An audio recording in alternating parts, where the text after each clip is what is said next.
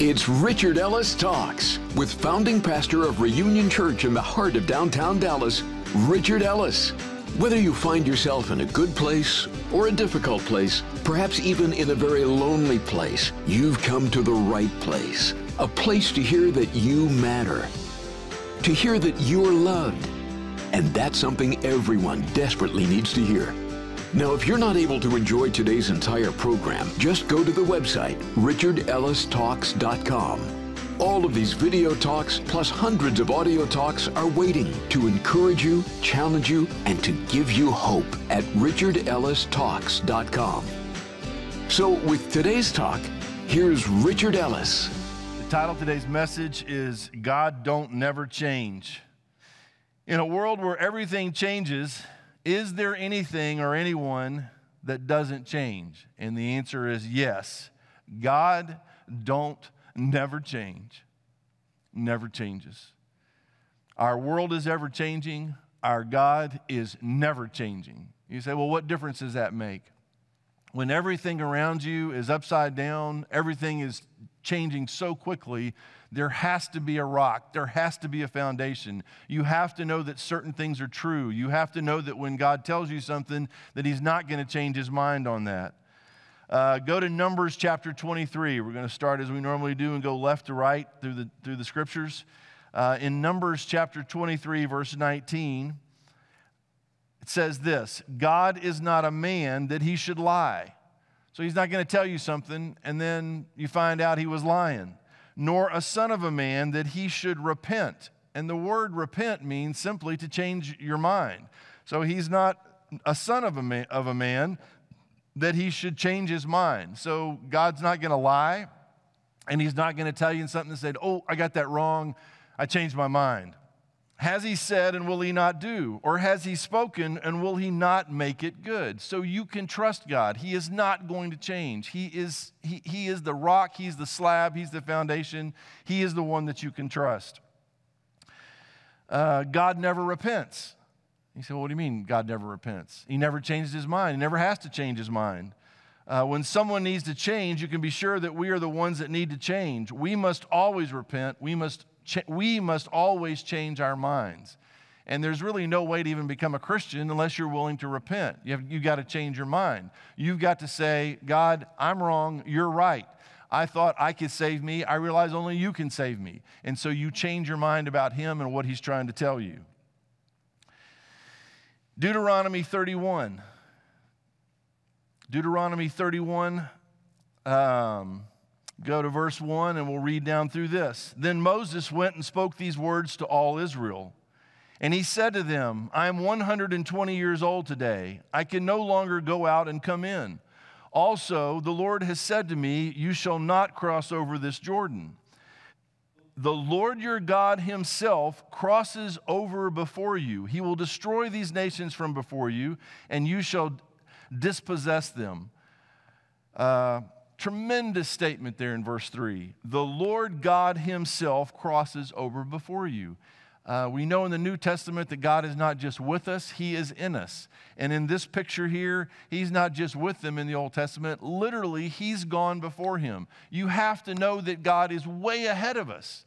There's no, there's no surprises. As I said the other day, this is, this is all a replay, a rerun for him. He's the Alpha, the Omega, the beginning, the end. He already knows how this all turns out. He's waiting to see if we're going to trust him in the storm, through the storm, to the other side of the storm, knowing that he is way out in front of us uh, and, and, and has got it covered. Uh, J- Joshua, go down to verse. Uh, Joshua himself, in verse 3, Joshua himself crosses over before you, just as the Lord has said. And the Lord will do to them as he did to Sihon and Og, the kings of the Amorites in their land, when the Lord destroyed them. The Lord will give them over to you, that you may do to them according to every commandment which I have commanded you. And then verse 6, great stuff to underline if you're comfortable highlighting stuff in your Bible. Be strong and of good courage. Do not fear nor be afraid of them, for the Lord your God, He is the one who goes with you. He will not leave you nor forsake you. Now, I'll read you this same phrase in the New Testament in just a minute. That is a huge thing to remember. He will go before you. Be strong, be courageous, don't be afraid. Why? The, for the Lord your God, He is the one who goes with you. He will not leave you or forsake you. So you start feeling like I'm alone. And literally, if you are alone somewhere, you start really feeling alone, like maybe even God's ditched on you. It's not true. He will never leave you nor forsake you. Um, the word forsake is a very interesting word. It means to abandon someone or something or renounce or give up something valued or pleasant. He is not going to leave you and he is not going to abandon you or renounce you. You say, but I've done stupid things, I'm doing stupid things. He is not that kind of God. If he tells you that he loves you, he tells you that we have a relationship, he's not breaking up with you. You try to break up with him, even if you break up with him and you're a Christian, you can't break up with him. You're stuck with him for eternity. Malachi, last book in the Old Testament. Malachi 3 literally spits this out.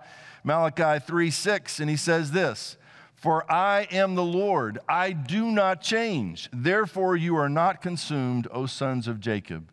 The consistency, the unchanging quality of God. I am the Lord, I do not change. You can depend on him. In John chapter 14, um, Jesus is about to be arrested pretty soon. He's about to be crucified, buried, raised from the dead. Everything's going to change. Uh, it's hard to even comprehend if you're on the planet and one day you meet a guy named Jesus and he says, Follow me, and you follow him, and all of a sudden you realize this guy's the Messiah, he's the chosen one, this is it. And you choose to give your life to this man for three years, every day, he sends you out, come back, you stay with him, and then it gets to the end and it looks like it's all going to fall apart. Um, even Peter denies him three times. It's, it, it's not going well. And, and they're thinking maybe about a kingdom and a throne and Jesus, and it turns out he's going to die. Then he's buried, raised from the dead. And even with all of that, they're, they're a little nervous like, what's going to happen? And he knows this is coming, he knows they're going to feel this way. And so in John chapter 14, verse 15, he says, If you love me, keep my commandments. And I will pray the Father, and he will give you another helper. And this word, another helper, is, is the, another one just like, just like him. So it's, it's, it's, it's, the, it's like having him just in another person. And it is another person, the Holy Spirit. That he may abide with you forever the Son of truth, whom the world cannot receive because it neither sees him nor knows him, but you know him, for he dwells with you. So you know him, because he dwells with you, and this is an Old Testament principle, and will be in you. So a lot of people think, well, the disciples were Christians um, when they followed Jesus. There were no Christians till after the resurrection. Uh, the Holy Spirit has to live in you, so then that's when this will be in you. I will not leave you orphans, I will come to you. So, that is not going to change. He will not abandon you. He is going to not change how he thinks about you, how he feels about you. He is going to stay with us and stay in us, as the scripture says. Hebrews chapter 6. Go to Hebrews chapter 6, and let's start in verse 13. And it picks up here for when God made a promise to Abraham, because he could swear by no one greater, he swore by himself. And this is very interesting because when you swear, and, I, and I'm, a, I'm a yes, let your yes be yes, let your no be no person. Um, and I don't go around swearing, oh, I, I swear to God. You hear people say this I swear to God that this is true, or I swear on my mother's grave. Just people come up with crazy stuff. If it's true, just say the truth. But God here trying to reemphasize this oath, this, this thing that he's saying to Abraham. he says, because he could swear by no one greater, he swore by himself. In other words, I swear by myself as God that this is what I'm doing. And he says, saying, Surely blessing I will bless you, and multiplying I will multiply you. So if God says that and he doesn't change, then what is going to happen? Then he's going to bless him. Blessing I will bless you, and multiplying I will multiply you. It's got to happen because he swore by himself that that's what he was going to do. So when God tells you something, he doesn't change his mind, he's going to do that. Verse 15, and so after he had patiently endured, talking about Abraham, he obtained the promise. Very simple statement. So you say, well, I, I believe that I found promises in the scriptures. I think God's told me some things and, and I'm standing on those promises. What's wrong? Why hasn't it happened? You gotta, you gotta do some patient enduring. You have to wait. You have to be patient, and, and in his time, what he promised will come to pass. So, simple statement. So, after he had patiently endured, he obtained the promise. For men indeed swear by the greater, and an oath for confirmation is for them an end of all dispute. So if you swear, you know, literally people say, I swear to God, you say, well, I guess you can't swear by anything bigger. It must be true, or they never would have invoked that. Thus, God, determining to show more abundantly to the heirs of promise the immutability of his counsel, confirming it by an oath, that by two immutable things, his word, and these two things are his word and his oath, in which it is impossible for God to lie, we might have strong consolation who have fled for refuge to lay hold of the hope set before us. Um, now, let me just insert this because we've thrown in this immutable thing. There's a word, the immutability of God, and that simply means the quality of not changing. I am not immutable. I change, I change my mind, a lot of change. God does not change, He is immutable, and that's why it uses this word here immutability of his counsel, confirmed it by an oath, by two immutable things in which it is impossible for God to lie, then what does that mean for us? We might have strong consolation who have fled for refuge to lay hold of the hope set before us. Uh, refuge cities in the Old Testament, people got in trouble. They could flee to this city. It was, a, it was literally a place where they could find refuge and be safe. So, what we, we have strong consolation. We know we're going to be okay because of who He is and what He said, and He doesn't lie. And we have fled for refuge to lay hold of the hope set before us. So, we, you, you just have to patiently endure. You have to wait for Him to show up and answer it, but you can't sit around thinking it's not going to happen. It's not going to happen. It is going to happen because He keeps His word. Keep reading, verse uh, 19. This hope we have as an anchor of the soul. Um, if you've ever been on a ship, they drop an anchor, uh, even a small boat. That anchor drags, catches something, and that boat is not moving unless you know how to get that anchor loose. And the hope that we have as an anchor of the soul, both sure and steadfast, and which enters the presence behind the veil. So, because of what God has said, what He's offered us, how we can depend on Him, this hope we have is an anchor of the soul, sure, steadfast, and which enters the presence behind the veil, where the forerunner has entered for us, even Jesus, having become high priest forever according to the order of Melchizedek. So, what do you have? What is, what is, uh, the presence behind the veil. The presence behind the veil in the Old Testament in the, in the uh, temple was the presence of God. So, what does all this give you access to? It gives us access to the Father, to the throne room, to the very presence of God. And once you get there, there's nowhere else to go. Hebrews chapter 13. Uh, turn over there if you've got a Bible there following along. Hebrews chapter 13, verse 1. Here the writer says, Let brotherly love continue. Do not forget to entertain strangers, for, for by so doing, some have unwittingly entertained angels. Remember the prisoners as if chained with them, those who are mistreated, since you yourselves are in the body also. Marriage is honorable among all, and the bed undefiled, but fornicators and adulterers God will judge. And then verse 5 Let your conduct be without covetousness. Be content with such things as you have, for he himself has said, and look where he brings this in from the Old Testament I will never leave you nor forsake you. So we may boldly say, The Lord is my helper. I will not fear. What can man do to me? The worst thing that could happen to me ends up being the best thing that could happen to me in eternity with God, seeing my Lord, um, and anything between there, here and there for whatever comes my way, trying to be wise, God is going to use whatever He allows to happen to me and wherever He puts me in that circumstance to impact other people around me.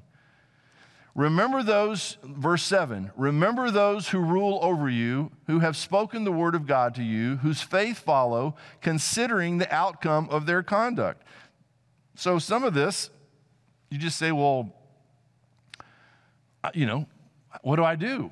Well, some of it you can look around and say, what are the people who are leading you are doing? They've spoken to you the word of God, whose faith follow, considering the outcome of their conduct. Now, I, am not going to tell you that I never am afraid of anything. I don't, I don't get afraid very easily. And I have come too far with my God. I have seen him show up too much in my life. He has provided too long, too much, has cared for me, sustained me, comforted me, reassured me. I, I don't spook easy. And you say, well, you've never had this. I've, I've had a virus in my lifetime, went down the Amazon, got some bug, came back, and almost died. And they, the, the, the disease guys couldn't even figure out what it was. Drove the guy crazy because he wanted to name everything. Maybe I've got something named after me. They still don't know what it was. I remember laying in a hospital bed and, and was so sick. I can still see uh, one of the gentlemen that came to see me t- texted me just a little while ago and I can still see him coming in that room and feeling that I didn't have the strength. I could barely speak. I don't remember much of what happened. I was so weak. This is, it's not that I wanted to die. I did not even have the strength to try to live. And this is a very odd place to be if you've ever been there. You just, even if you wanted to fight, you got no fight.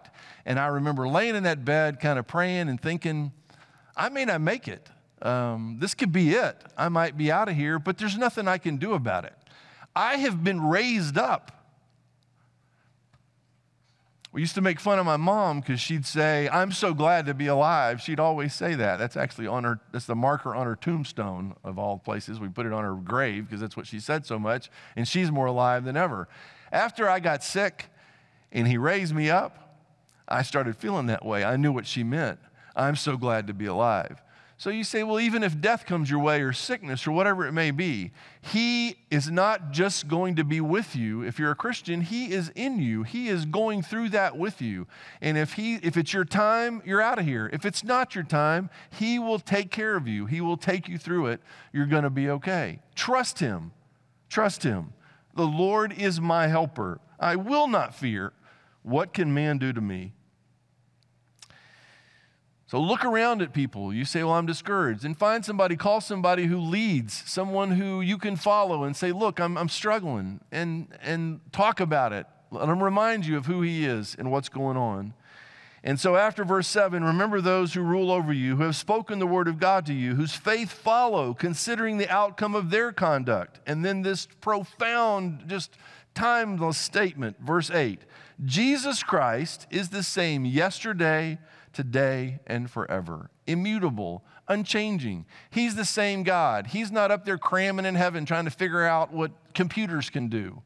He knows everything. He, he knows what's coming. He, he's, he just is like a parent that watches kids about to discover some new thing, going to figure out how to walk, going to figure out how to talk, how to open something. He's seen it all. He knows what we're about to do before it even happens. He is the same yesterday, today, and forever. He's not going to change. He has not changed. It is not possible. He is consistent. He's got you. You're going to be okay. James chapter 1 and down, let's go down to verse 16. Do not be deceived, my beloved brethren. So this is written to Christians. Every good gift and every perfect gift is from above and comes down from the Father of lights and this is how he's described, with whom there is no variation or shadow of turning. Of his own will, he brought us forth by the word of truth that we might be a kind of firstfruits of his creation. And this word here, where he says there is no variation or shadow of turning, there is no fickleness. Uh, well, I said I was going to do that, but now I don't think I want to do that anymore. He is unchanging. And, and what, the way he's described as the Father of lights, um, everything And one interpretation of this is the sun, every light in the sky. He's the father of those, but he is not like them. The sun, you know, we, we spin, we go around, the sun sets, rises, sets, the lights change, shadow of turning. With him, it's solid light. It's unchanging. There is no variation. There is no shadow of turning. And that's where the stuff comes from. Every good gift, every perfect gift is from above and comes down from the Father of lights, with whom there is no variation or shadow of turning, um, no variableness, no fickleness. And then verse uh, 17 of James, of, uh, let me just read it to you in the Amplified Bible, verse 17 of James 1 17. Every good thing given and every perfect gift is from above. It comes down from the Father of lights. And comments there, the creator and sustainer of the heavens, of whom there is no variation, no rising or setting, or shadow cast by his turning, for he is perfect and never changes. That's our God. Um, in 1929, blind Willie Johnson recorded the gospel blues song, God Don't Never Change. And I encourage you to write this down and go listen to this song. It's uh, obviously from 1929. The recordings are pretty um, old. But the title was God Don't Never Change. um, and it was after the influenza pandemic of 1918 to 1920. And as I read this song, you'll see that he even mentions that in the song. He says, Yes, God, God don't never change. He's God, always will be God. God in the middle of the ocean, God in the middle of the sea, the helper of the great creator, truly been a God to me. Hey, God, God don't never change. God always will be God. God in creation, God when Adam fell, God way up in heaven, God way down in hell. He's God. God don't never change. God always will be God spoke to the mountain, said, How great I am. Want you to get up this morning, skip around like a lamb. Well, he's God. God don't never change. God always will be God. God in the time of sickness, God in the doctor too. In the time of the influenza, he truly was a God to you. Well, he's God. God don't never change. He's God, always will be God. God in the pulpit, God way down at the door. He's God in the amen corner. God all over the floor. Well, he's God. God don't never change. God always will be God. Now, it's possible that uh, all this doesn't apply to you. And you say, well, how would that be possible? Because I'm speaking about a God who cares about his people. But in order to be one of his people, you say, Well, I was made by God, everybody created by God. But it's one thing to be born physically, it's another thing to be born spiritually. And it's possible that if, if you've only been born physically and not been born the second time, as the scripture describes it in John chapter 3, that's, that this doesn't apply to you. You say, Well, isn't he going to take care of me? Let me tell you something about God. He takes care of his kids. I'm one of his kids. You say, Well, you think you're better than me. Has nothing to do with that you can be one of his kids too if you choose to be born into his family. You say, well, how do you do that? It's, it's a simple acceptance of what he offers. He says, look, I love you. I've orchestrated this all of, all of human history, all of everything pointing toward Jesus, that he would come, be born of a virgin, live a sinless life, suffer and die on the cross, shed his blood to pay for your sins, be buried, raised from the dead. He's conquered sin, death, the grave, everything that you face. And He's ascended into heaven and he's going to come back one day. But if you don't know him and you don't accept the payment that he made on your behalf, you're not going to make it. And not just are you not going to make it on the other side, um, you're not going to make it the same way down here. You say, but, but I think he's been kind to me. He's been merciful to you if you don't know him and you're still alive. I strongly recommend, short of stomping and screaming and begging, I strongly recommend today, if you hear his voice, don't harden your heart. And if all of this has been brought about and God allowed all this to get your attention, to maybe help you stop and think, I don't know what I'm doing. I don't know really who I am. I don't how to know how to deal with my past. I don't know about my future. If I died, I don't know where I'd go. You don't have to live in that kind of fear. I don't live in that fear. And I'm no better than anyone else. I do know this that if I get sick today and I die in a few days, I will spend eternity in heaven with God, not because I'm a good guy, but because He is a good God. And He offered me the gift of eternal life. And I said, How could I pass up on a deal like this? So if that's something you'd like to do, and that's something in your heart, this is how simple it is. He's offering you the gift of eternal life. You cannot pay for it. There's nothing you can offer him in return except your, in my case, my sorry self. And you just have to say, God, I, I see that you love me. I believe that. And I see now why Jesus came, why he lived, why he suffered and died to pay for my sin. And he's offered me eternal life, the forgiveness of my sin. I accept. I ask you to come live in me, not just be near me, around me, trying to get my attention, but now I need, you in me so that I know that when I pass through the valley of the shadow of death one day, I will fear no evil because you're with me, but you're also in me as a Christian. Um, I accept the gift of eternal life. I accept the forgiveness of my sins. I, I ask you to take residence in me in the person of the Holy Spirit and change me from the inside out and show me how to live. And thank you that I have an answer now when I die. That simple. You say it can't be that simple. It can't be that easy. Easy for who? Easy for you. You accepted the gift.